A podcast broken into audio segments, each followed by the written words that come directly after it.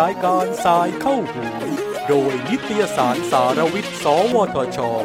ย่อยโลกข้อมูลข่าวสารวิทยาศาสตร์เพื่อคุณ สวัสดีครับ ขอต้อนรับคุณผู้ฟังทุกท่านเข้าสู่พอดแคสต์นะครับรายการสายเข้าหู โดยนิตยสารสารวิทย์ สวทช นะครับ ครั้งนี้เป็น EP ที่ 11 ในชื่อตอนว่า Spaceport ความท้าทายของอุตสาหกรรม อวกาศยานไทย โดยผมทัดพงศ์ตุลยานนท์นะครับ เป็นผู้ดำเนินรายการพูดคุยในวันนี้ครับ รายการ Science เข้าหูในวันนี้ได้รับเกียรติจากดรอมรินพิมพ์หนูนะครับ หรือว่าดรแจ็คซึ่งเป็นวิศวกรชำนาญการจากจิสดา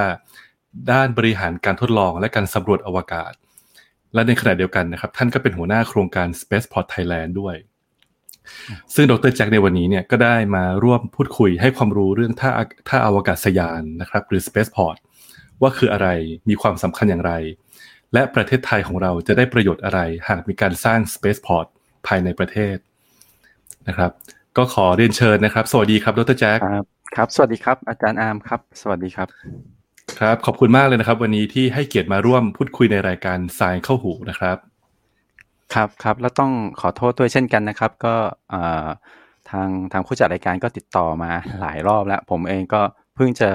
พอหาเวลาได้นะครับ แล้วก็แล้วก็น่าจะเป็นช่วงที่สะดวก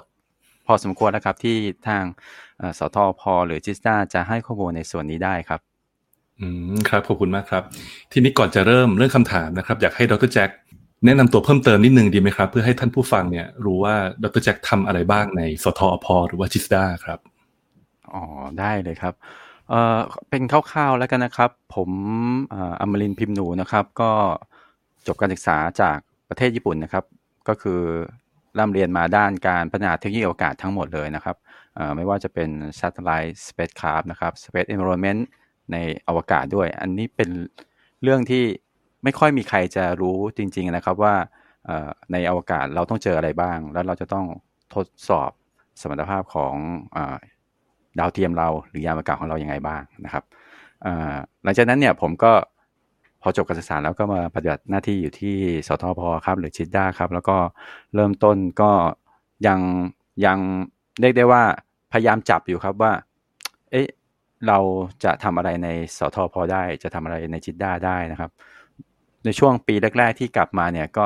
มุ่งมั่นจะทำดาวเทียมเต็มที่เลยนะครับ แต่ก็ตอนนั้นก็มีดาวเทียมทั้งขนาด 3U นะครับ แล้วก็ดาวเทียมไมโครแซตก็เสนอ ผู้บังคับบัญชาไป แล้วก็สุดท้ายแล้วเนี่ยมันก็ออกมาในรูปแบบของดาวเทียมทีออสองนะครับครับครับแล้วหลังจากนั้นก็ก็มาร่วมงานกับทาง สวทชครับ แล้วก็พบว่า สวทชเนี่ยมีกิจกรรมที่ส่งเสริมเยาวชนด้านอวกาศมานานมากเกือบสิบรู้สึกสิบปีได้เลยนะครับ ไม่ว่าจะเป็นไทยซีโร่จีนะครับ หรือว่ากิจกรรมพาราโบลิกไฟนะครับ ซึ่งผมก็ตอนนั้นก็เลยรู้สึกว่าเออเราน่าจะส่งเสริมเยาวชนเนี่ย ให้แบบยกระดับขึ้นไปเป็นระดับนักวิจัยเลยนะครับ ให้งานที่เขาสนใจความสนใจของเขาเนี่ยมันสามารถที่จับต้องได้ แล้วก็เป็นอะไรที่ตอบตอบโจทย์ประเทศได้เลยนะครับ ก็เลยจัดตั้งเป็นโครงการ National Space Exploration ขึ้นมานะครับ เพื่อเพื่อเป้าวัตถุประสงค์เนี่ยเราแบ่งเป็นระยะไกลๆเลย คือเราอยากจะมีนักบินอวกาศของประเทศ เราอยากจะมีจรวดยานอวกาศ ในระยะไกลๆนะครับ แต่ว่าเราเราจะเริ่มต้นด้วยการยกระดับก่อนนะครับ ให้คนในประเทศเนี่ยรู้ว่าความสำคัญของอวกาศคืออะไรนะครับ ให้รับรู้ว่างานวิจัยในอวกาศเนี่ยมันมีประโยชน์และคุณค่าแค่ไหนนะครับ ก็เลยเริ่มเป็นโครงการ National Space Exploration หรือ NSE เนี่ยตั้งแต่ปี 2560 ครับ อาจารย์อามครับ อืมครับ ขอบพระคุณมากเลยครับ ครับ อ่า ก็ทีนี้ท่านผู้ฟังนะครับ ก็คงได้เริ่มเห็นภาพบ้างแล้วนะว่าวิทยากรของเราวันนี้นะครับ แขกรับเชิญดรแจ็คจากจิสดาเนี่ยได้ทำอะไรบ้างนะครับ ทีนี้ขอคำถามแรกเลยนะครับ นอกจาก NSE แล้วเนี่ย ปัจจุบันดรแจ็คได้รับผิดชอบโครงการด้านอวกาศอะไรอยู่บ้างไหมครับ อื่นๆอ๋อขอบคุณมากเลยครับ ก็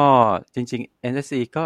เป็นชื่อโครงการใหญ่มากเลยนะครับ ซึ่งในรายละเอียดเนี่ยก็มีทั้งเรื่องของอการพัฒนาเทคโนโลยีอวกาศนะครับ การพัฒนางานวิจัยต่างๆครับ การประชุมร่วมกับองค์กรอวกาศนานาชาตินะครับ ไม่ว่าจะเป็นอย่างISECG นะครับ ที่เขา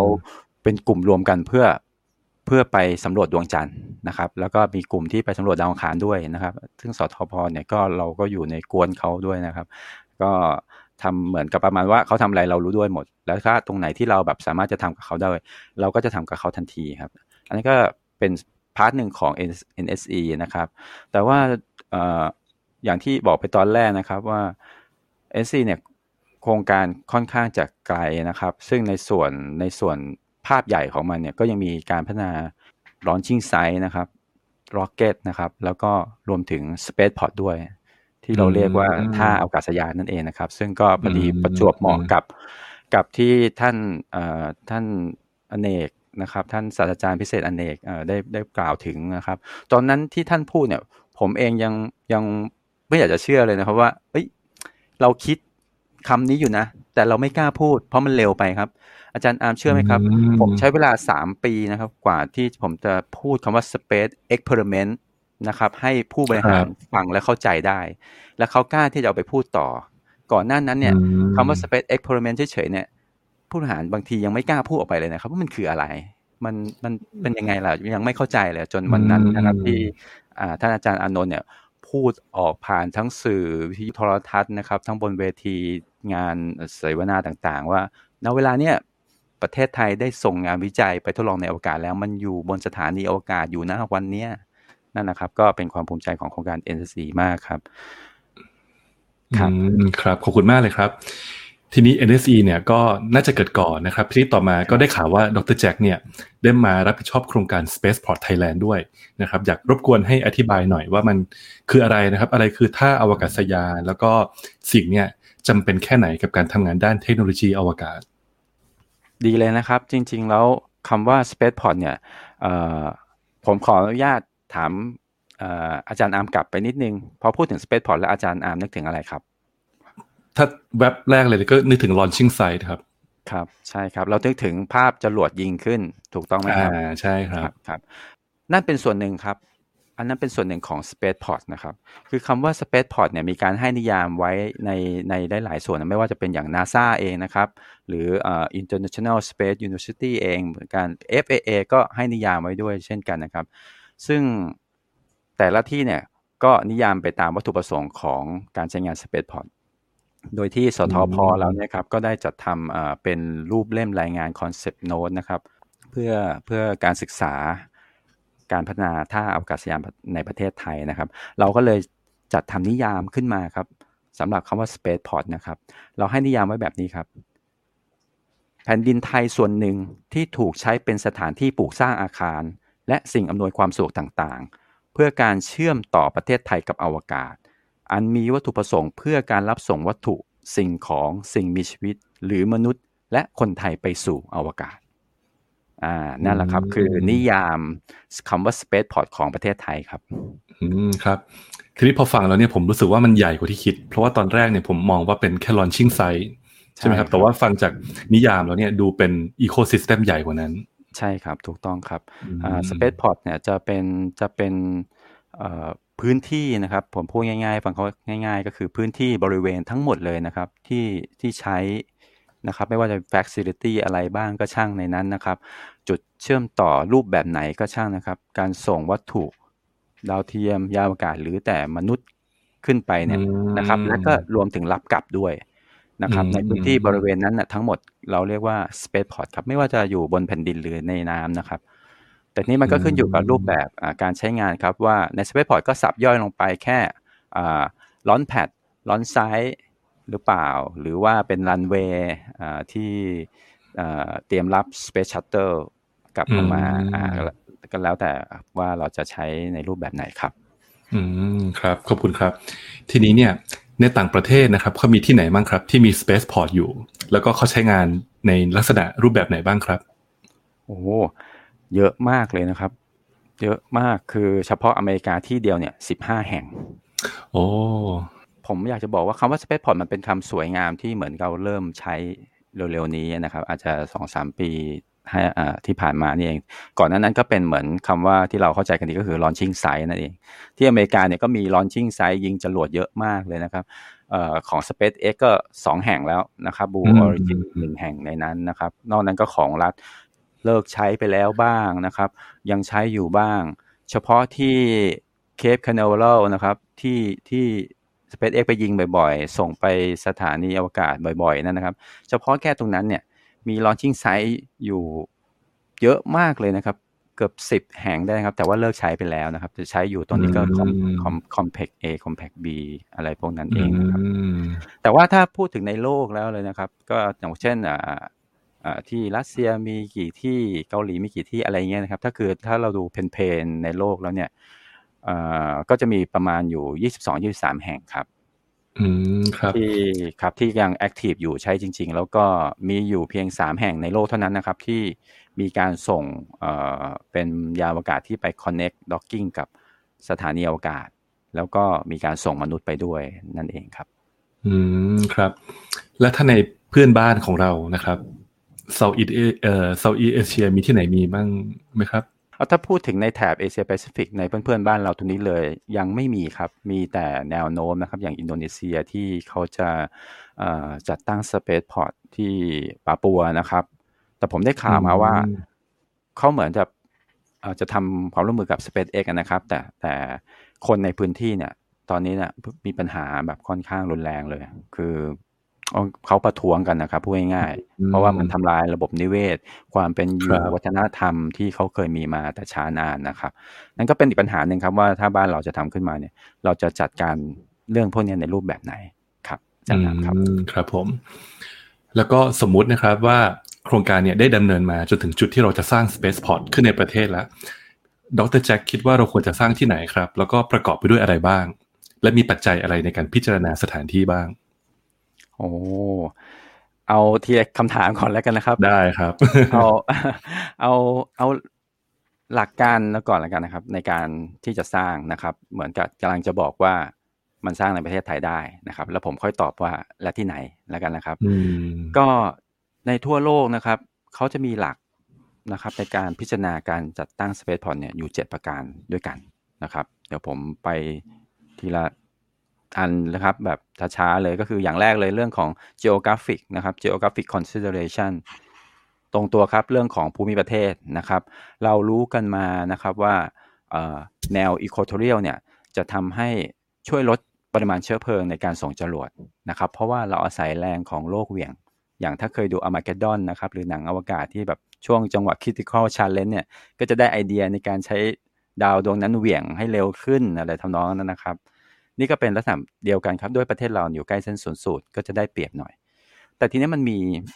มันมีข้อสังเกตนิดนึงครับว่ามันจะได้เปรียบก็ต่อเมื่อแบบว่าลัติจูดมันห่างกันมาก ๆนะครับเดี๋ยวผมอธิบายละเอียดอีกทีนึงกันเรื่องที่สองนะครับ เรื่องของ azimuth limitation นะครับ ก็คือมุมยิง มุมยิงนั่นเอง คือยิงแล้วเนี่ย มันจะไปตกที่ไหนบ้างนะครับ อย่างในยุโรปเนี่ยนะครับ คือเขาเป็นประเทศแบบ รุ่งเรืองมากนะครับ เรื่องของกิจการอวกาศนะครับ แต่เขาไม่มีสเปซพอร์ตนะครับ เพราะว่ายิงไปก็ติดประเทศนั้นประเทศนี้ไปหมดครับเขาเลยมาตั้งที่เฟนเกียนาครับ อันนั้นก็เป็นอาณานิคมของฝรั่งเศสมาแต่ช้านานแล้วเช่นกันนะครับ ก็ตั้งอยู่ตรงนั้นแล้วก็จะยิงจรวดยิงดาวเทียมเลยก็จะไปที่เฟนเกียนากัน เรื่องของ azimuth limitation เนี่ยก็เป็นเรื่องสำคัญครับว่าเฮ้ยเราหันไปแล้วเนี่ย ชิ้นส่วนเรามาไปตกใส่เพื่อนบ้านไหมหรือเราทำเป็นแบบ แบบไหนดี reusable rocket ดีหรือเปล่า อะไรพวกนั้นนะครับอ่าอันนี้ก็เป็นข้อที่สองส่วนข้อที่สามเนี่ยก็เรื่องของ natural factor ครับ ภัยพิบัติครับ ภัยธรรมชาติ จริงๆเนี่ยผมอยากจะแอบเมาส์ครับว่าอินโดนีเซียเขาจริงเขาสร้างไม่ได้หรอกนะครับ เพราะว่าประเทศเขาเนี่ยมันมีเรื่องของสึนามิครับ เรื่องของแผ่นดินไหวครับในพวกนี้เนี่ยครับ มัน อันตรายมากเลยนะครับ แต่ว่าประเทศเราเนี่ยมันค่อนข้างจะ peaceful มากครับ คือโอเคครับ เรามีน้ำท่วมนะครับ แต่ก็นานๆมาที แล้วก็ยกพื้นให้สูงหน่อย เราก็อาจจะรอดพ้นได้นะครับสึนามินะเราก็แทบจะไม่ค่อยเจออยู่แล้วแผ่นดินไหวนี่ก็น้อยมากครับ ครับข้อที่สี่นะครับข้อที่สี่ก็สี่ห้าหกเจ็ดเนี่ยจะเป็นเรื่องของ political consideration ทั้งนั้นเลยเป็นเรื่องของแนวนโยบายนะครับ อย่างเช่น ถ้า space port ของเราเนี่ยมันเข้าถึงได้ไหมนะครับ เข้าเข้าถึงได้ทางไหนบ้าง ใครก็เข้าได้หรือเปล่าหมายถึงผู้ก่อการร้ายเข้าได้ไหมอะไรเงี้ยหรือว่าสเปซของเราเนี่ยมันไปตั้งขวางเส้นทางการบินของเราเองของเพื่อนบ้านไหมนะครับ แล้ว ประเทศเรามีนโยบายสนับสนุนเรื่องนี้หรือยังนะครับ มีการให้ความรู้หรือยังไม่ใช่ตั้ง spaceport ทำเสร็จมาสวยงาม แล้วไม่มีคนมาใช้นะครับ ไม่รู้จะไม่รู้จะส่งอะไรไปอวกาศอะไรอย่างเงี้ยนะครับเอ่อยังไม่รู้เลยว่าอวกาศมีประโยชน์ยังไงอะไรอย่างเงี้ยนะครับ ตรงนี้เนี่ยก็เป็นอะไรรวมๆที่เราต้องพิจารณาครับ ก่อนที่เราจะตั้ง spaceport ขึ้นมาครับ อันนี้เป็นหลักการที่ทั่วโลกเนี่ยใช้ในการพิจารณาครับเบื้องต้นครับอาจารย์อาม ทีนี้ถ้าถ้าถามผมต่อไปว่าเอาแล้ว ประเทศไทยมันเหมาะสมไหมกับไอ้หลักเจ็ดประการที่ว่าเนี่ยคือประเทศเราก็ค่อนข้างจะถ้าให้คะแนนให้เกรดผมก็ให้ B B บวกทำนองนั้นนะครับอ่าแล้วก็พื้นที่ที่เหมาะสมเนี่ยนะครับ เรายังเรายังมองว่าเทคโนโลยีการส่งจรวดนะครับ แบบเดิมเนี่ยมันต้องมีส่วนที่ทิ้งลงทะเลถูกไหมครับอาจารย์น้ำอืมใช่ทีคนี้รับการที่ประเทศอยู่ติดทะเลอะมันก็ได้เปรียบใช่ไหมครับแล้วก็สามารถที่จะไม่ต้องกังวลได้ แต่ถ้าเรามองลึกลงไปว่าอ๋อแล้วธรรมชาติในท้องทะเลล่ะ น้ำลึกพอไหมทำลายปะการังหรือเปล่า หรือว่าไปขวางเส้นทางการเดินเรือสินค้าหรือเปล่านะครับ อันนั้นก็เป็นอีกอ,อีกพอยต์หนึ่งที่เราจะต้องทำการศึกษาครับ หรือมีการแจ้งเตือนนะครับอาจารย์อามว่าเออจะยิงช่วงนี้นะ เส้นทางนี้อะไรเงี้ยเรือสินค้า หรือว่าสายการบินนะก็อย่าพิ่งเข้ามาในในช่วงนี้อะไรของนี้นะครับ ประเทศเราเนี่ยจะมีจะมีมุมยิงที่สวยงามอยู่หลายจุดนะครับ อย่างทางตอนใต้เนี่ยนะครับ ทางภาคใต้ของเรา จริง ๆ ผมใช้ภาพถ่ายดาวเทียมนะครับดาวเทียมไทยโชดเนี่ยดูเลยว่าพื้นที่แลนตรงไหนที่มันมันเหมาะบ้างที่จะทำได้บ้างนะครับ อย่างจังหวัดนราธิวาสเนี่ยผมผมก็บอกได้เลยว่าช่วงตากใบนะครับ ช่วงเออจะแงะจะแงะใช่ไหมถ้าบอกออกเสียงไม่ผิดระแงะอะไรเนี่ยครับตรง ตรงนั้นเนี่ยก็คือจะไกลไกลผู้คนหน่อย เป็นพื้นที่ราบไม่ติดภูเขานะครับ หรือติดทะเลอืมแล้วก็เอ่อมีเอ่อ azimuth limitation ที่กว้างมากนะครับ ที่เราสามารถที่จะยิงดาวเทียมได้ แต่ว่าเอ่อโดยปกติเราเราก็อยากได้ sun-synchronous นะครับ เพื่อเพื่อยิงให้ให้ได้ภาพให้ได้ดาวเทียมที่มันโคจรลักษณะเป็นเรียกว่า timely นะครับ ก็คือเป็นเวลากับดวงอาทิตย์นั่นเอง ในส่วนเนี้ยประเทศไทยอาจจะต้องพิจารณาให้ดีครับว่าถ้าเราจะยิง sun-synchronous orbit เนี่ยเราทำที่จุดไหนได้บ้างนะครับ ผมก็ผมก็เลยไปศึกษามันก็ที่พังงาก็พอได้นะอะแต่ว่าถ้าเราเลือกใช้เทคโนโลยีแบบ reusable rocket นะครับ หมดปัญหาเลยอืมพื้นที่ราบในประเทศตรงไหนก็ใช้ได้หมดครับ ไม่ครับไม่ต้องกลัวว่าเราจะ เอ้ย เอาศูนย์สูตรหน่อย ใกล้เส้นศูนย์สูตรหน่อยจะได้แรง โลกส่ง อันนั้นคืออย่างที่ผมบอกที่แรกครับ latitude เนี่ยนะครับ การเปลี่ยนของ latitude เนี่ย ถ้ามันไม่มากถึงขนาด 10 20 latitude นะครับ ตรงเนี้ยความเร็วมันไม่แตกต่างกันมากครับ ที่นราธิวาสเนี่ยนะครับ เป็นมุมที่ดีอย่างหนึ่งนะครับ และจะอยู่ต่ำด้วย ถ้าเฉลี่ยแล้วน่าจะประมาณ ผมว่าประมาณกะประมาณ 5 องศา latitude ผมเดาๆนะครับ แล้วก็ 5 องศาเนี่ย คือพ้นประเทศไทยไปจนจนออกประเทศไทยไปเลยก็ ปรับแล้วจะจุดแถวๆไม่ถึง 20 องศา ซึ่งตัวเนี้ยอืมความเร็วนะครับ velocity ที่มันเกิดขึ้นที่หายไปนะครับ กับ latitude ที่มันเพิ่มขึ้นเนี่ยประมาณสัก 50 50 กิโลเมตรต่อต่อเอ่อวินาทีเองครับ ก็คือไม่เยอะมากครับ อืมครับ ครับนั่นนั่นคือผมกำลังจะบอกว่า ตั้งที่ไหนก็ได้ครับในประเทศอืมเหมาะสมทุกที่ใช่ไหมเหมาะครับสมทุกที่ครับประเทศเราเหมาะทุกที่ครับ โอ้ครับครับ เป็นไปได้ไหมครับว่าจริง ๆ แล้วเนี่ยประเทศไทยอาจจะเหมาะสมที่สุดในละแวกนี้เลยก็ได้เอ่อในละแวกเนี้ยนะน่าจะเป็นไปได้มากครับ คือถ้าเทียบถ้าถ้าถ้าเราผมไม่แน่ใจว่ากัมพูชาเขาเขาเป็นยังไงนะครับ คือพอดียังไม่ได้ดูอืมก็ confirm ไม่ได้เขาก็มีพื้นที่กว้างอยู่พอสมควรนะครับ แต่ก็ไม่รู้ว่าติดภูเขา เอ่อเทือกเขาหรือหนองน้ำอะไรหรือเปล่านะครับ อะไรพวกนี้ต้องต้องไปศึกษาอีกที แต่ถ้าเทียบกับประเทศอื่นแล้วเนี่ย เราเราน่าจะได้ภาษีดีที่สุดครับ อืมครับ ทีนี้มาพูดเรื่องเงินลงทุนกันบ้างครับดรแจ็คคือพอจะทราบไหมครับว่า ถ้าจะเกิดขึ้นจริงเนี่ย ควรจะได้รับงบประมาณสนับสนุนเป็นจำนวนเท่าไหร่ โอ้อันนี้นะครับคือ การจะถามผมว่าใช้เงินเท่าไหร่สร้างถูกไหมครับอ่าใช่ครับอ่าครับ ผมก็ต้องถามก่อนว่า จะสร้างแบบไหนล่ะอืมคือมันมีหลายแบบครับอาจารย์อามอืมเรายังต้องเราต้องตัดสินใจก่อนอย่างที่ผมบอกคำว่า space port มันกว้างมากนะครับ space port นะครับ มันมีทั้งแบบที่ทำรันเวย์สำหรับเตรียมรับอ่า Space Shuttle นะครับ หรือว่าสำหรับ เอ่อ launching สายส่งดาวเทียมอย่างเดียว หรือว่าจะทำธุรกิจการบินธุรกิจเอ่อการท่องเที่ยวในอวอืมในอวกาศด้วยนั่นเองมันมันเลยอืไม่สามารถที่จะบอกเอ่อเป็นเป๊ะๆได้ว่าใช้เงินเท่าไหร่นะครับ หรือหรือแม้แต่ว่าพื้นที่ขนาดนะครับจรวดที่ยิงนะครับล้อนแพดที่ใช้อืมตัว umbilical นะครับ ตัวเขาเรียกว่าอะไรเขาเรียกว่า tower tower ตัวเอ่ อ mechanism นะครับ structure service เนี่ยนะครับพวกเนี้ยมันอยู่ในคอร์สทั้งหมด ซึ่งเราจะต้องเหมือนกับสกัดให้ได้ก่อน ว่าเราจะเอาขนาดเท่าไหร่อืมไซส์เท่าไหร่ ผมยกตัวอย่างครับให้ฟังนะครับ อย่างเอ่อที่เรารู้จักกัน Spaceport อเมริกานะครับ Space Spaceport อเมริกาที่ทำเฉพาะธุรกิจการบินในอวกาศอย่างเดียวเนี่ย อันนี้เนี่ยคอสของเขาในการทำทั้งหมดเนี่ยประมาณ6,500ล้านบาทอืมนะครับ ทานาเกชิมะครับส่งดาวเทียมอย่างเดียวนะครับ พื้นที่เล็กๆนะครับบนเกาะนะครับ คอสในการทำหนึ่งหมื่นห้าพันล้านบาท Kennedy อืม Space Center นะครับที่ Canaveral นะครับ ที่เรารู้จักกันดีอันนั้นสองหมื่นห้าครับอืมแต่อย่างเช่นที่ไบโกนัวนะครับ อันนั้นเขาทำใหญ่โตมากของรัสเซีย ใต้ดินเนี่ยมีที่จอดยานอวกาศด้วย อันนั้นเนี่ยเขาใช้งบประมาณทำเนี่ยสองแสนประมาณสองแสนสามหมื่นสามพันล้านบาทครับ โอ้โหใช่ครับคือคือมันขึ้นอยู่กับว่าเราจะดีไซน์แบบไหนทำแบบไหนแล้วทำอะไรบ้างมีอะไรบ้าง แล้วเรามีความเชี่ยวชาญเท่าไหร่ เรารู้แค่ไหนนะครับ ผมยกตัวอย่างอย่างอินเดีย ประเทศเนี้ยเขาเอ็กเปิดนะครับ อินเดียใช้งบประมาณแค่ 2,000 2,000 ล้านบาทเท่านั้นเองนะครับ ในการสร้างสเปซพอร์ตแล้วก็สร้างมา 3-4 ที่แล้วครับ ถูกมากครับอืมอือืมมครับ นี่คือแสดงว่าจริง ๆ แล้วเนี่ยค่าใช้จ่ายในการสร้างเนี่ย ช่วงกว้างมากเลย ตั้งแต่ประหยัดมากไปจนถึงอลังการมาก ใช่ครับอาจารย์น้ำครับอืมอืมครับ เราต้องตอบตัวโซลูชันของเราให้ได้ด้วยนะครับ ว่าเออเราเราจะสร้างสเปซพอที่ว่าเนี่ยเพื่อวัตถุประสงค์อะไรบ้างนะครับ นั่นเองก็จะเป็นตัวที่ตีกรอบเข้ามาแล้วนะครับ แล้วก็ยังมีในเรื่องของเอ่อเอ่อการปรับภูมิทัศน์การ เวนคืนที่ดินอะไรสีปัญหาครับอาจารย์มันเลยบอกไม่สามารถบอกได้ว่าใช้เงินเท่าไหร่ในการสร้างครับ ครับครับ และทีนี้เนี่ยเอ่อดรแจ็คคิดว่าถ้าเกิดว่าสร้างเสร็จแล้วเนี่ยครับ จะสามารถสร้างรายได้ให้กับประเทศ หรือเกิดผลประโยชน์ตอบแทนอะไรได้ไหมครับโอ้อันนี้เนี่ยนะครับ ผมศึกษามาค่อนข้างที่จะ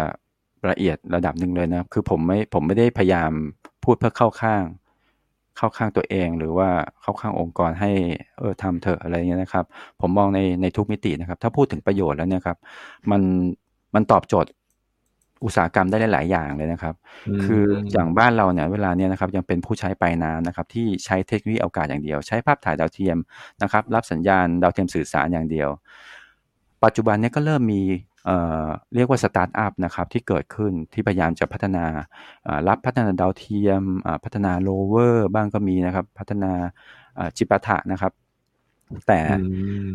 แต่เมื่อไหร่ที่เอ่อเรายังค่าส่งไปโอกาสยังแพงอยู่นะครับ มันก็ทำอะไรยากนะครับ จะลงทุนทีเนี่ยนะครับ เราก็ไม่รู้ว่าจะคุมไหมนะครับ ซึ่ง Spaceport เนี่ยมันจะทำให้เราตอบอุตสาหกรรมได้หลาย ๆ อย่างนะครับ ไม่ว่าจะเกิดอุตสาหกรรมการผลิตจรวดเกิดขึ้นในประเทศนะครับ อุตสาหกรรมการพัฒนาดาวเทียมเหมือนก็จะโตขึ้นนะครับ อุตสาหกรรมยกตัวอย่างเช่น พวกการผลิตชิ้นส่วนอุปกรณ์นะครับ อุตสาหกรรมระบบอิเล็กทรอนิกส์นะครับ อุตสาหกรรมการผลิตน้ำมันเชื้อเพลิงนะครับ อุตสาหกรรมปิโตรเคมีต่างๆ พวกนี้นะครับ มันจะโตขึ้นเป็นเงาตามตัวหมด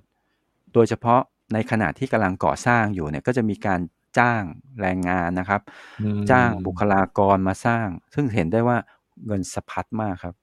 เงินจะสะพัดมาก พอสร้างเสร็จแล้วนะครับ ยังมีการจ้างบุคลากรมานั่งประจำเคาน์เตอร์ แต่ละจุดละจุดละจุดอีกนะครับ มีจ้างวิศวกรมีจ้างเจ้าหน้าที่ คือมันนอกจากว่าจะเป็นการจ้างงานเกิดขึ้นมหาศาลแล้วเนี่ย มันยังเกิดอาชีพใหม่ ๆ เกิดขึ้นด้วยนะครับ อย่างเช่นเอ่ออาชีพขัดน็อต กึงจรวดนะครับ ขัดอืมลำจรวด หรือว่ารีดท่อจรวด พวกนี้อาชีพพวกนี้ไม่เคยมีในประเทศไทยมาก่อนนะครับ พอมันเกิดอาชีพพวกนี้เกิดขึ้นมันไม่ใช่แค่รับคนแค่ตำแหน่งเดียวนะครับ แล้วก็ทำจรวดลูกหนึ่งได้นะครับ มันรับเป็นร้อยครับ คนไม่ต้องไปแย่งกันทำมาหากินครับ ทุกวันนี้เดี๋ยวมีแก็บฟู้ดเดี๋ยวมีแพนด้าเดี๋ยวมีซ้ำกันไปซ้ำกันมาหมดครับเพราะมันประเทศมันประเทศมันตันครับ พอมันตันปุ๊บอุตสาหกรรมมันตันทำอะไรมันก็ตันหมด มันไม่มีการต่อยอดไปในอุตสาหกรรมใหม่ ไม่มีการเปิดไปในช่องทางธุรกิจใหม่ๆนะครับ มันก็เลยเกิดการแข่งแย่งกัน แต่จริงๆการแข่งแย่งมันก็ดีนะครับ มันทำให้อะไรอะไรมันดีขึ้น แข่งขันกันแอปใช้เร็วขึ้นอะไรนี่ยกตัวอย่างนะครับ แต่ว่ามันทำให้มันทำให้อีกฝ่ายหนึ่งอีกเจ้าหนึ่งตายครับ ก็คือไม่ไม่สามารถอยู่ได้นั่นเองครับ ก็ก็โดยรวมก็คือว่าจะขยายเศรษฐกิจนะครับ ทั้งขณะที่ศึกษาขณะที่ก่อสร้าง แล้วก็ขณะที่ทำการโอเปเรตใช้งานจริง ๆ ครับอาจารย์น้ำครับ อืมครับ แล้วถ้าเป็นเรื่องของทรัพยากรมนุษย์ล่ะครับ คิดว่าประเทศไทยพร้อมหรือเปล่า ทรัพยากรมนุษย์นะครับ ในในส่วนเนี้ย อันเนี้ยผมก็ต้องบอกว่าบ้านเราเนี่ยแทบจะไม่มีเลยดีกว่านะครับ คนที่จบด้านการพัฒนาจรวดมานะครับล็อกเก็ตพวกนี้จริง ๆ มันเป็นฟิโลสฟีที่ยังไม่มีการ transfer ให้กันนะครับ อเมริกา เขาบอกเลยว่าห้าม transfer เทคโนโลยีการพัฒนาจรวดหรือแม้แต่ทั้งดาวเทียม high resolution มากๆให้กับประเทศอื่นนะครับ มันยังเป็นมันยังเป็นการพัฒนาที่ไม่มีรูปแบบนะครับ เหมือน Space Pod เช่นกันนะครับ ไม่มีไม่ไม่ไม่ได้มีรุ่นเอา Space Pod รุ่นนี้เบอร์นั้นอย่างนั้นไม่มีนะครับ มีแต่ว่าเป็นการพัฒนาโดยประสบการณ์นะครับ โดยวิชั่น ความเหมาะสมของภูมิประเทศ ซึ่ง ตรงนี้นะครับมันทำให้บุคลากรนะครับในบ้านเราเนี่ยมันก็ยังขาดเนี่ยเป็นปัญหาสำคัญครับ ที่ถ้าเราจะทำในส่วนนี้จริง ๆ แล้วเนี่ยมันต้องเริ่มต้นตั้งแต่วันนี้ครับผมครับผมทำการศึกษาไปค่อนข้างละเอียดแล้วผมก็พบว่าการพัฒนา Space Pod สมมุติว่าถ้าถ้าเราจับมือกับจับมือกับจีนนะครับ อะยกตัวอย่างเอาประเทศอื่นดีกว่าเอาเป็นจับมือกับประเทศใดประเทศหนึ่งก็ได้นะครับ แล้วแล้ว แล้วเขาก็ใช้ประสบการณ์ของเขานะครับ มาสร้าง Space Port ให้เรา โดยที่เราไม่รู้ไม่รู้อะไรเลยนะครับ ไม่มีความรู้อะไรเลย เราก็จะไม่รู้ว่าที่เขาสร้างเนี่ยข้อแรกถูกไหมถูกต้องหรือเปล่า ผิดไหมนะครับ เราไม่รู้แล้วเราก็แล้วเราก็จะไม่รู้ด้วยว่าอ้าวสิ่งที่เขาสร้างมาแล้วสุดท้ายเนี่ย เราก็ต้องใช้จรวดของเขาด้วยนะ เพราะว่าจรวดประเทศอื่นเขาก็ โอ้ยผมใช้กับ ประเทศนี้ไม่ได้ครับ มันล่องมันเล็กไปขาดีมันใหญ่ไปนะครับ อะไรทำนองนี้ครับอาจารย์อาร์มซึ่งเป็นมันเป็นสิ่งที่เราจะต้องเริ่มเรียนรู้ตั้งแต่วันนี้ เราต้องทำการศึกษาวิจัยครับรัฐต้องลงทุนนะครับ ให้นักวิจัยหน่วยงานของรัฐเนี่ย ไม่ว่าจะการส่งคนไป training ไปดูงานไปเรียนนะครับ ไปทำเลคเชอร์หรือทำวิจัยทดสอบทดลองด้วยตัวเอง เราต้องเริ่มตั้งแต่วันนี้ครับ เราถึงจะมีความรู้ที่แน่นพอสมควรที่จะ ก้าวกระโดดมาทำในจุดนี้ได้นะครับ อืมครับจริงนะครับครับ จริงๆผมไม่ได้มองว่าการที่เราไม่มีทรัพยากรบุคคลเนี่ยเป็นเป็นข้อเสียนะผมมองว่าเป็นโอกาสมากกว่า ใช่ครับ ถูกต้องครับ ใช่ครับโอเคครับ ทีนี้ต่อมานะครับ ดรแจ็คคิดว่าหน่วยงานไหนในประเทศไทยเนี่ยควรเข้าร่วมมากนะครับ แล้วก็การเข้าร่วมเนี่ยจะเข้ามารับผิดชอบในส่วนไหนของโครงการท่าอวกาศยาน มันเป็นมันเป็น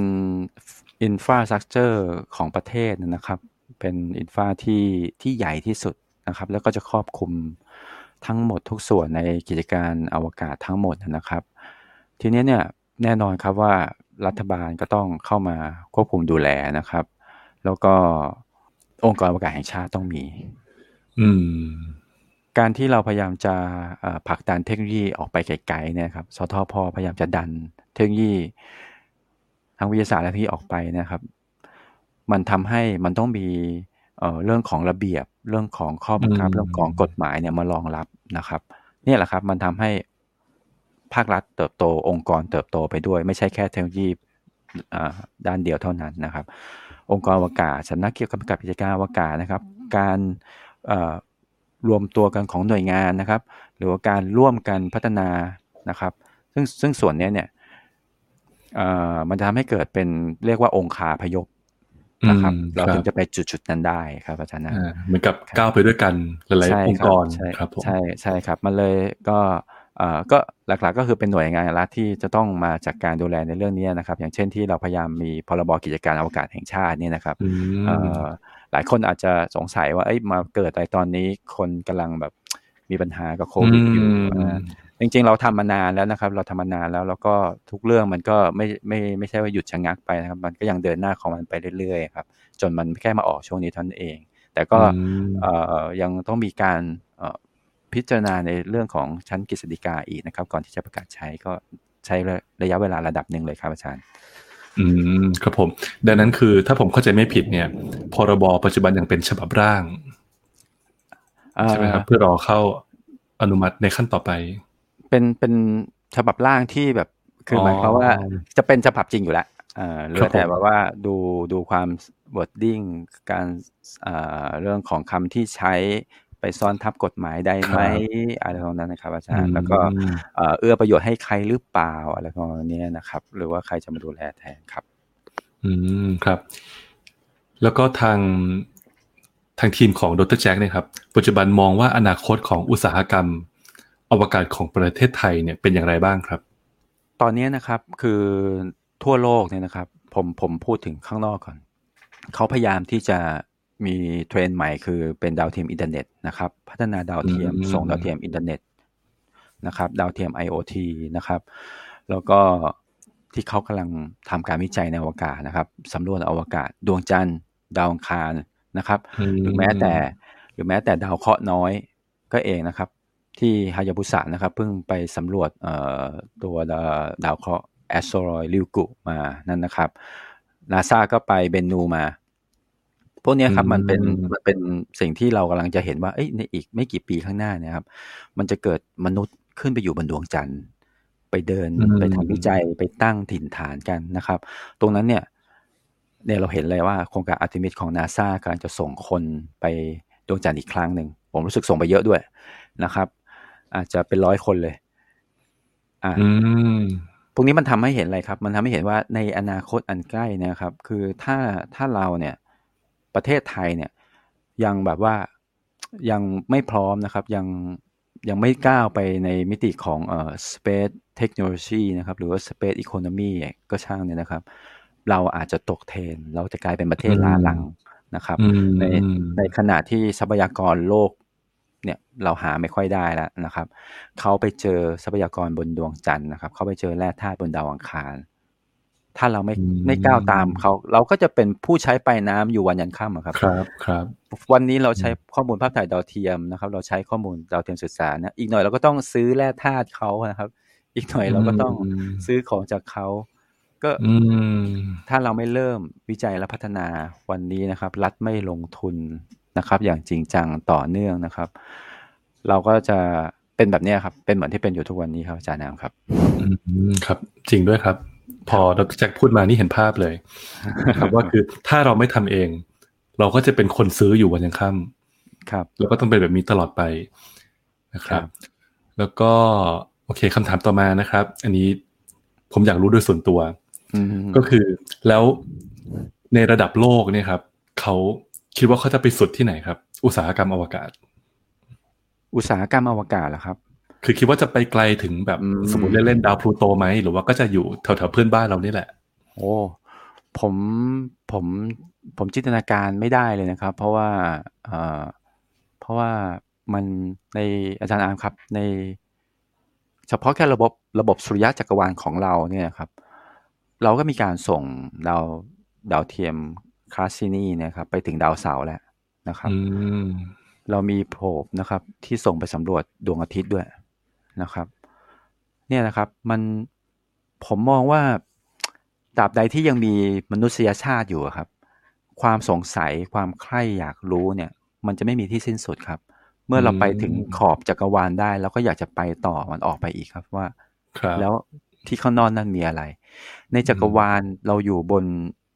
มิลกิ w เวครับกาแล็กซีทางช้างเผือกครับ แค่เนี้ยเรายังไปไม่ทั่วเลยนะครับ แต่ในจักรวาลเนี่ยมันมีอยู่เป็นร้อยร้อยๆกาแล็กซีเลยที่ที่เรายังไปไม่ถึง ถ้าเราไปได้ครับ วันที่เรามีศักยภาพนะครับ เอาแบบในหนังเลย มีไฮเบอร์เนตยานพุ่งความเร็วแสงฟืบไปโผล่ที่ที่แบบไกลโพ้นมากๆ ถ้าเราไปถึงได้ขนาดนั้นเราก็ต้องไปต่อครับอาจารย์นามอืมอืมจริงใช่ไหมด้วยครับ มันมันมันเลยแบบว่า จินตนาการ จุดจบไม่ได้เลยนะครับ แต่ถ้าเอาสั้นๆ เอาใกล้ๆที่เห็นตอนนี้นะครับ คือคือเราเห็นอยู่ครับว่าเทคโนโลยีในในเทคโนโลยีอวกาศเนี่ยครับท็อปของเทคโนโลยีอวกาศเลย คือการที่มนุษย์เนี่ยไปสามารถสามารถที่จะไปอยู่ในอวกาศได้ มีอาณานิคมในอวกาศได้นะครับ มีการสำรวจการใช้ชีวิตบนดาวเคราะห์หรือว่าในอวกาศได้นะครับ มีการพัฒนาเอ่อ space station ที่ที่ที่มันเป็นเป็นอาณานิคมครับเป็นเมือง นะครับ มีการใช้ชีวิตบนนั้นนะครับ ผมผมมองว่าอันนี้นะครับจะเป็นจุดหนึ่งที่เรียกว่า space settlement นะครับ พอมนุษย์เราสามารถที่จะ settle ตัวเองในอวกาศได้แล้วเนี่ย มันก็จะเริ่มการเเดินทางที่เป็น expedition ไปในห้วงจักรวาลที่ไกลโพ้นต่อไปนะครับ แต่ในช่วงช่วงระยะเนี้ยอาจจะประมาณ 50 ปี ผมมองว่าประมาณนั้น 20 ปีถึง 50 ปีเนี่ย ช่วงที่คนจะสามารถจะไปใช้ชีวิตในอวกาศได้นะครับ การเดินทางระหว่างโลกอวกาศเป็นเรื่องเหมือนรถทัวร์รถประจำทางนะครับแม้แต่ปี 2016 เนี่ยครับ มีคนพูดถึงการทำ spaceport ในอวกาศแล้วนะครับการทำ spaceport ที่ low earth orbit นะครับ ก็คืออการส่งยานอวกาศกลับมาที่โลกนะครับ มารับบุคลากรแล้วก็มารับคนขึ้นไปอยู่บนสถานีอวกาศได้นั่นเองครับ อืมครับรบจริงๆก่อนก่อนที่จะมาพอดแคสต์กันวันนี้นะครับ ผมเคยติดซีรีส์เรื่องหนึ่งนะครับ ใน Apple TV Plus เรื่อง For All Mankind นะครับ ก็เนื้อเรื่องเนี่ย จริง ๆ คล้าย ๆ กับที่ที่ที่ทั่วโลกกำลังพยายามทำอยู่ตอนนี้นะครับ ก็คือไปดวงจันทร์ แต่คราวนี้จะไปกันแบบ เป็นคล้าย ๆ เป็น permanent settlement แล้ว ก็คือมีโครงสร้างถาวรมีมีเอ่อยานอวกาศลำเลียง สิ่งสิ่งของและผู้คนอย่างต่อเนื่องนะครับ น่าสนใจมากแล้วก็สนุกมากนะครับ ก็มีขอเชิญชวนนะครับ ท่านผู้ฟังมีขายหนังดูซีรีส์ด้วยกันนะครับพอดีผมผมชอบนะครับโอเคครับ ครับครับเดี๋ยวไปตามครับเดี๋ยวไปตามครับอ่าแล้วก็จริงๆเรามาถึงช่วงท้ายแล้วล่ะครับ ก็อยากรบกวนดรแจ็คนิดนึงนะครับ อยากให้ข้อคิดเห็นทิ้งท้ายหน่อยว่า เราเนี่ยควรทำอย่างไร ให้ประเทศไทย พัฒนาเทคโนโลยีอวกาศให้เติบโตได้อย่างต่อเนื่องครับอืมก็ผมอย่างที่เรียนไปนะครับ อาจขอพูดสั้นอีกรอบก็คือการพัฒนาท่าอวกาศยานในประเทศไทยเนี่ยแหละครับ มันจะทำให้เกิดการพัฒนาเทคโนโลยีอวกาศเนี่ยอย่างต่อเนื่องครับ คือการพัฒนาดาวเทียมการ support นะครับ หรือโรเวอร์อะไรต่างๆเนี่ยมันจะไม่ตัน เพราะส่วนใหญ่เราจะมามาตันตรงที่ ค่าส่งเนี่ยมันสูงมากนะครับ มันสูงกว่าค่าทำประมาณสองถึงสามเท่าเลยนะครับซึ่งถ้าเราส่งเองได้ทำเองได้เนี่ยโอ้โหเนี่ยนะถ้าจะส่งได้ทุกวัน อยากจะส่งทุกวันเลย อยากจะพูดอาทิตย์หน้าเอาส่งอะไรอีกดี เราอยากจะลองปลูกปลูก เราอยากจะลองปลูกฟ้าทลายโจรในอวกาศไหมเราก็ส่งได้เลยเนี่ยครับ มันมันทำมาให้มันมันไม่ใช่แค่ มันไม่ใช่แค่สนองความต้องการของเรานะครับ แต่ว่ามันทำให้เรามีองค์ความรู้เกิดขึ้นนะครับคนเราเนี่ยนะครับ พอมันมีความรู้แล้วเนี่ย มันทำให้ชีวิตความเป็นอยู่ดีขึ้นนะครับ มันทำให้ชีวิตปลอดภัยขึ้นชีวิตมีคุณภาพขึ้นนะครับ อาจารย์อามแล้วทีนี้นะครับอพอเราพัฒนาเทคโนโลยีการส่งได้แล้วนะครับ โดยต้นทุนต่ำเนี่ยนะครับ มันก็จะทำให้เกิดการทำกันบ่อยๆนะครับ ดาวเทียมก็ทำบ่อยๆมหาลัยก็ทำบ่อยๆลงทุนไม่เยอะมาก แต่ว่าเราทดลองได้เราส่งได้นะครับ มันก็จะเกิดเป็นอุตสาหกรรมดาวเทียมเกิดขึ้นครับนะครับเห็นนะครับ มหาลัยโรงเรียน high school นะครับ อยากจะทำดาวเทียมนะก็ผมยกตัวอย่างอย่างสตาร์ทอัพที่น้องๆ ที่เขาเพิ่งตั้งสตาร์ทอัพกันขึ้นมานะครับ ผมเห็นมีกันไม่กี่คนนะครับ เรียนรู้การพัฒนาดาวเทียมจากมหาวิทยาลัยตัวเอง แล้วก็มาตั้งเป็นบริษัทสตาร์ทอัพมีกันอยู่สามสี่คนนะครับ ลองนึกครับอาจารย์อาร์มมีเอกชนทุ่มทุนอะคุณไปทำดาวเทียมมาให้ผมสี่สิบลูก อืมนั่งมองหน้ากันเลยครับ เคยทำอยู่ลูกเดียวปีหนึ่งตอนอยู่มหาลัยมาจ้างทำสี่สิบลูกจะเริ่มยังไงดี อ่า อย่างเงี้ยครับ มันมันเป็นอะไรที่แบบว่าเราก็จะเห็นว่าอุตสาหกรรมเนี่ย พอมันมีการใช้งานมากขึ้น มีความต้องการมากขึ้นเนี่ย มันก็จะเกิดอ่า facility เกิดขึ้นครับทำให้เป็น อุตสาหกรรมเป็นโรงงาน มีการเอาโ c a t คนเอาเ c a t ทรัพยากรต่างๆ เข้ามาจะเห็นว่าอุตสาหกรรมอากาศที่เราพูดถึงกันบ่อยๆเนี่ยมันก็จะเกิดขึ้นได้จริง ๆ นะครับ มันก็จะโตขึ้นได้จริง ๆ จากการที่เรามีสเปซพอร์ตในประเทศเราครับอาจารย์อย่างเราก็ไม่แค่แค่นั้นนะครับ ใน spaceport ตัวมันเองเนี่ย มันก็ยังมีการทำให้เกิดอาชีพหลาย ๆ อย่างด้วยนะครับ อย่างที่ผมบอกนะพนักงานต้อนรับนะครับแม้แต่รปภนะครับ คน ไขน็อตจรวดคนรีดท่ออคนผสมตัว liquid oxygen liquid hydrogen มากมายครับอาจารย์ ตรงนี้นะครับ จะจะเห็นได้ว่าถ้าเราตั้งใจที่จะทำจริง ๆนะครับ มีการศึกษารอบด้านจริง ๆ นะครับ เราก็จะประสบความสำเร็จนะครับในสิ่งที่เราต้องการจริง ๆ ครับอาจารย์ครับอืมครับขอบคุณมากเลยครับ ฟังดูเนี่ยเหมือนกับว่า ถ้าเรามีโกร่วมกันแล้วเนี่ยครับ ทุกคนเนี่ยก็จะพัฒนาไปพร้อมกัน เพื่อให้ไปถึงโกอันนั้น แล้วก็ระหว่างการพัฒนานี่แหละ ก็จะเกิดประโยชน์ต่างๆ มากมายเลยกับประเทศชาติ ใช่ครับอาจารย์อามบางทีเราเอาไปตั้งว่าเอ้ยทำได้เหรอจรวดทำเป็นเหรอมีคนหรือเปล่าอะไรเงี้ยคือบางทีคอมเมนต์มันดีนะครับ มันทำให้เราต้องหาวิธีแก้ แต่แต่บางทีคอมเมนต์มันก็ตัดกำลังใจคนทำงานครับอาจารย์มันก็เป็นคอมเมนต์ที่ที่ตามมาด้วยวิธีแก้ปัญหาด้วยอันเนี้ยมันก็จะช่วยให้ เออ เราไปด้วยกันได้จริงๆ คือเราอุดรอยรั่วได้ เราเราเคยกังวลเฮ้ยคอร์รัปชันอีกแล้วหรือเปล่านะครับ เราอุดตรงนั้นได้นะครับ ด้วยด้วยด้วยคอมเมนต์ที่พร้อมวิธีการแก้ปัญหามาครับอาจารย์ อืมครับ ขอบคุณมากเลยครับ อ่า แล้วก็มาถึงช่วงท้ายแล้วครับ ปิดรายการ วันนี้ต้องขอขอบพระคุณนะครับ ดรแจ็ค ดรอมรินพิมพ์หนูนะครับ จากจิสดาที่ให้ความรู้แล้วก็ความเข้าใจเรื่องท่าอวกาศยานนะครับ หรือ Spaceport ครับขอบพระคุณอีกครั้งครับดรแจ็คครับครับขอบคุณมากครับอาจารย์คามครับ แล้วก็ต้องขอขอบพระคุณทุกท่านนะครับ ที่ติดรับฟังที่ติดตามรับฟังรายการทรายเข้าหูนะครับ โดยนิตยสารสาระวิทย์ สวทช ในรอบนี้นะครับ แล้วก็กลับมาพบกันใหม่นะครับ กับสาระความรู้วิทยาศาสตร์และเทคโนโลยีที่น่าสนใจอื่น ๆ ในตอนหน้านะครับสำหรับตอนนี้ episode นี้นะครับ ผมทัดพงศ์ตุลยานนท์นะครับ แล้วก็ดรแจ็คนะครับ ดรอัมรินทร์ พิมพ์หนู ต้องขอลาผู้ฟังทุกท่านไปก่อนนะครับ สวัสดีครับ สวัสดีครับ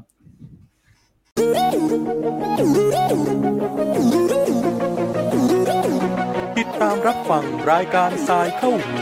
ได้ทุกวันอังคารทาง n a s d a พอดแคสต์และแฟนเพจนิตยสารสารวิทย์